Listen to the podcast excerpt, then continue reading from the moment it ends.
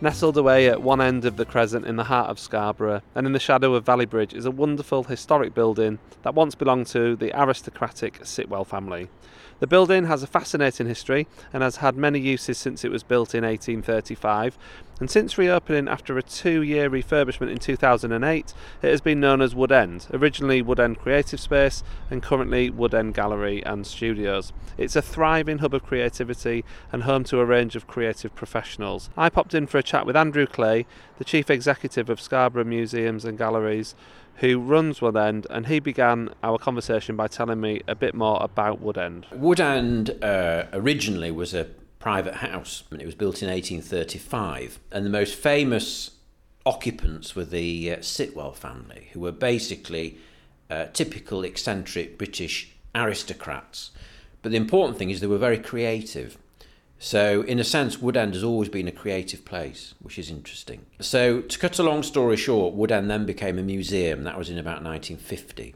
And it was a museum for about 50 years, the Natural History Museum. And then in 2008, we opened as what we call a creative industries centre. So, we provide a home for creativity in Scarborough, and that's commercial creativity. So, that's we provide office accommodation for web designers and graphic designers, we've got architects, photographers, and artists, all sorts of really amazing creative people. And Woodend is very much about people, that's fundamental. Um, we have an art gallery and we also have a lovely cafe at Woodend. So it's a creative hub nestled just on the edge of uh, the town centre of Scarborough. How has it developed since it opened in 2008 as a creative space? Like, what what's changed even since it became Woodend as it's known now? We always knew that Woodend would, would grow organically. Uh, we never quite knew which direction it was going to go in. You never quite know with creative things because it's it's again it's the people that make the difference, and everybody brings something different. So for the first sort of twelve years, we we stood alone, uh, uh, uh independently as a creative industry centre. Did lots of exhibitions and all sorts of events, and looked after all these creative businesses. And then about five years ago, we um, we merged with um, Scarborough Museums and Museums Trust. So that's the Rotunda and the art gallery. The art gallery is directly next door. So we've now grown. So we we're now a museum as well as a creative industry centre. So not only have we now got three very important heritage buildings in Scarborough that we look after. They're all Grade 2 star listed.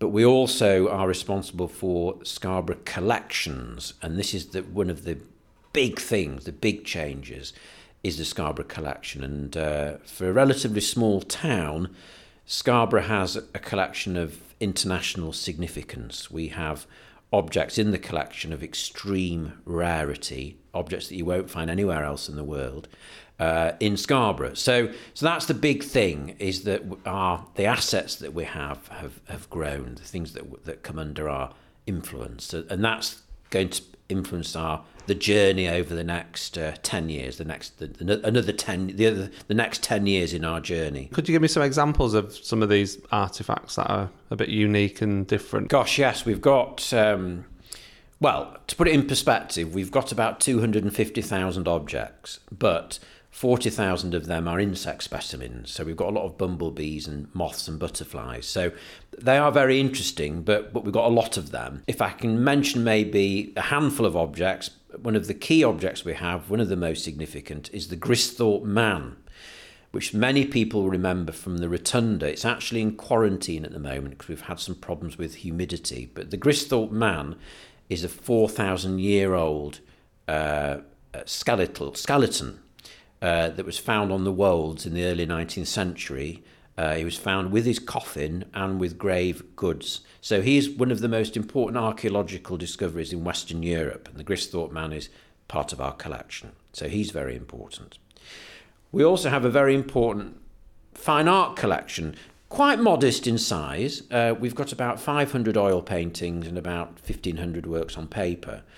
But we do have some paintings of um, of certainly national significance, and five of them are paintings by Atkinson Grimshaw, who was a very famous painter in the second half of the 19th century, worked in Leeds, Liverpool, but also lived in Scarborough for a time.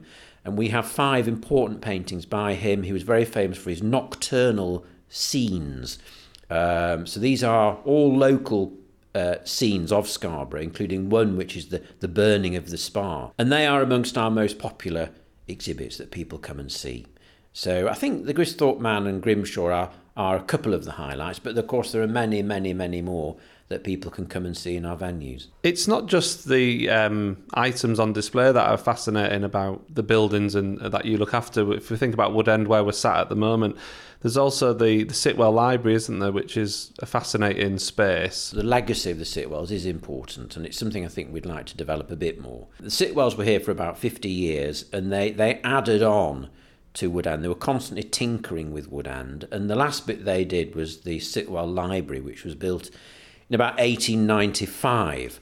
Um, that was built by Sir George Sitwell, who was the father of Edith, who was the famous poet. Edith was born at Woodend.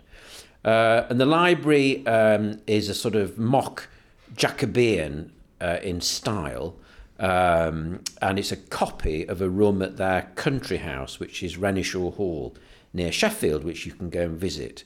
Uh, so they bought a little bit of Renishaw Hall to Scarborough, which is rather rather nice and rather quaint in a way. Uh, it was obviously a style that they were comfortable with. And, and, and the library was very much Sir George's sanctum sanctorum. It was where he hid away. He was quite a reclusive figure, and he'd hide away in his library.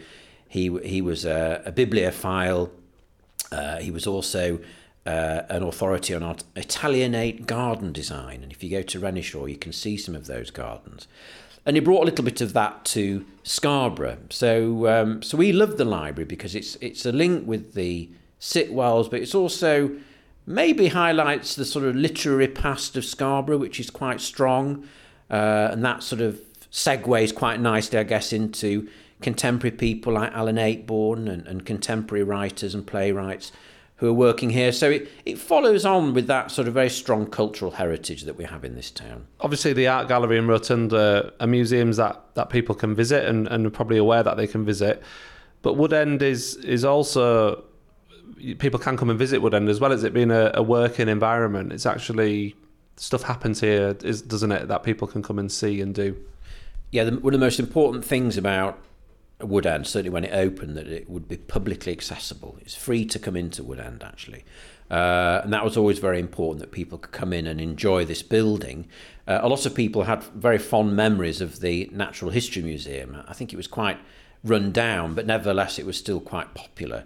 Um, so we always wanted to uh, ensure that people could enjoy Woodend, and you can enjoy it on so many different levels. You can just come in and enjoy the architecture. You know, we've got some lovely moulded ceilings and fireplaces, you know, if people are interested in that type of thing. Uh, we've got a lovely cafe, and, and in our cafe, we've got um, a collection of travel posters on display that, that, that people can buy. Um, we have a very important collection of travel posters in the collection, about 200. Um, so we've, we've tried to um, introduce objects and pictures into Woodend that are of interest. We've even got, would you believe, the last official, officially the last bit of the futurist theatre. We've got a piece of, of decorative stonework that can be seen in the entrance hall, hall at Woodend. So we've got these little snippets of Scarborough history on display, and you obviously can see more of that in the other venues. Uh, and then there's the the gallery at Woodend in the lovely conservatory that the Sitwells built is now an art gallery, and again, you can people can come in and it, it it's a setting for quite interesting contemporary art. So uh, so it's quite challenging, but that's that's important that we do challenge people, uh, uh, uh you know, creatively. Um, uh, but also it's where people can come if they're looking for a web designer or a photographer or somebody to design their extension. Uh, there are people at Woodend who provide those services. Just to talk a little bit about yourself, Andrew, because um, you're if you don't mind me saying, you're quite an interesting person yourself. Um, you're the chief executive of Scarborough Museums and Galleries. Obviously, you've talked a little bit about your role, but could you just tell me, you, you know, what's your kind of your current vision for, for that kind of your role across the three um, sites? I think first and foremost, it's about people.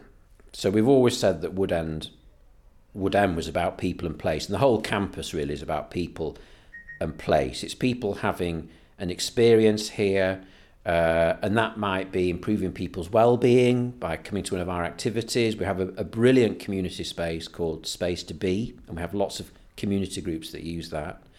So it's about it's about community, it's about people, it's about well-being. It's using art and culture and um, and the museum to, to help with that. It's about learning. So we have worked with a lot of schools uh, who who come and um, uh, bring their pupils who have either an experience here with one of our workshops, or we go to schools and deliver workshops there.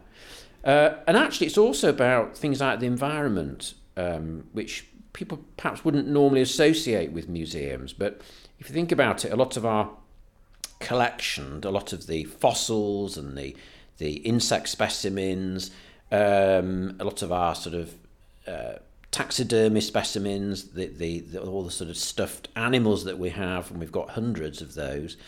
They relate to the evolution of the environment, going back 200 million years ago. So we're very interested in the environment, how it's changed, and and I think what's important there is that we're coastal dwellers.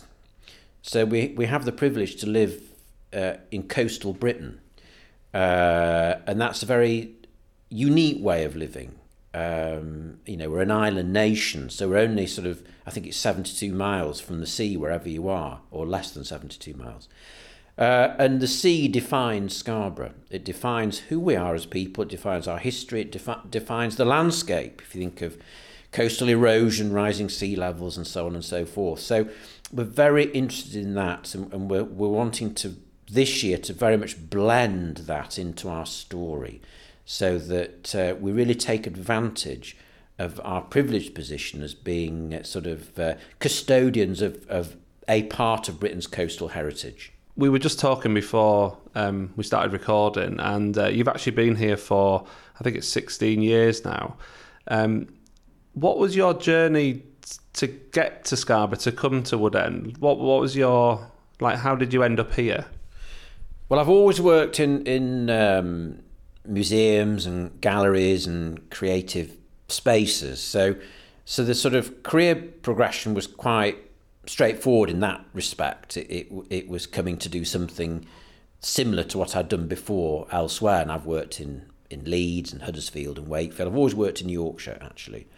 Um, but I think on a personal level, this sort of migration to the coast was has been has been fundamental for me, and I, have always had an association with the Yorkshire coast. I, I am a, they would call me a Wessie in Scarborough, and I'm quite happy to ad- admit that I'm from a town called Ossett near Wakefield. Uh, but my family always came to the East Coast on holiday, and we've got an, a family association with a village called Runswick Bay, which is near Whitby, a long association, well over a hundred years. So, so it wasn't a sort of alien environment for me, uh, and um, I've always felt very at home here. And and Scarborough as uh, is somewhere where I've found making friends very straightforward. You know, as soon as, as soon as we came here, we made friends very easily. I found it to be a very friendly, welcoming place, uh, and I have a huge amount of respect for for the local community and the local people. I, I see myself as part of the local community. For me, living here is fundamental.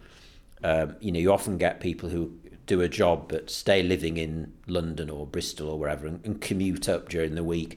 You can't do that in a place like Scarborough. You have to be here.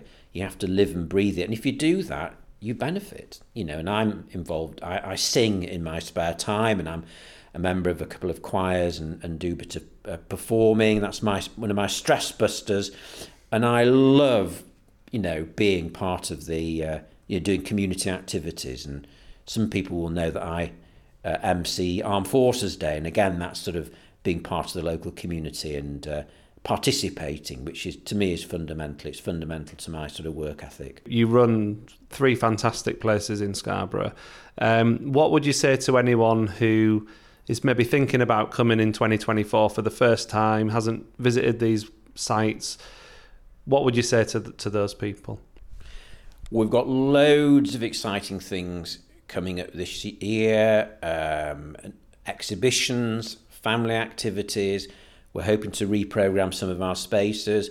What we really want to do is get more objects on display. That's one of the big things about museums at the moment is is getting more things out. Now, physically, we can't get everything out. Um, but we can digitize. And if people um, want to learn more about that, we have a new project called Scarborough Atlas. So if you Google Scarborough Atlas, you'll be taken to this fantastic website that is essentially a series of historic trails based on objects in our collection. And you can walk around Scarborough or do the tours at home, but we, we do want people to walk around Scarborough and physically do the tours. Um, it's called Scarborough Atlas, and there's lots of weird, wonderful, and fascinating objects and pictures on that website that are all part of our collection. So we're really wanting to break out from our buildings a bit and our comfort zone uh, and really um, break down as many, many barriers as possible so people can feel comfortable visiting our venues or they can go online and they can have an experience there too. So, so very much it's opening up this year. It's opening up the buildings more, making more objects accessible, either online or physically, doing more activities, uh, and just being, you know, hopefully offering that famous friendly Scarborough welcome that uh, so many other people do so well. So, a big thank you to Andrew Clay for being so generous with his time and giving us so much information about the history of Woodend. I found it fascinating and I'd highly recommend a visit if you haven't been before, or even if you have. You can find details about Woodend via the website scarboroughmuseumsandgalleries.org.uk. I'll put a link to that in the show notes. As ever, please consider leaving a positive review of the podcast on your chosen podcast app and follow us on Facebook and Instagram. The links for those are also in the show notes, but if you search for Scarborough Spotlight Podcast, you'll find it.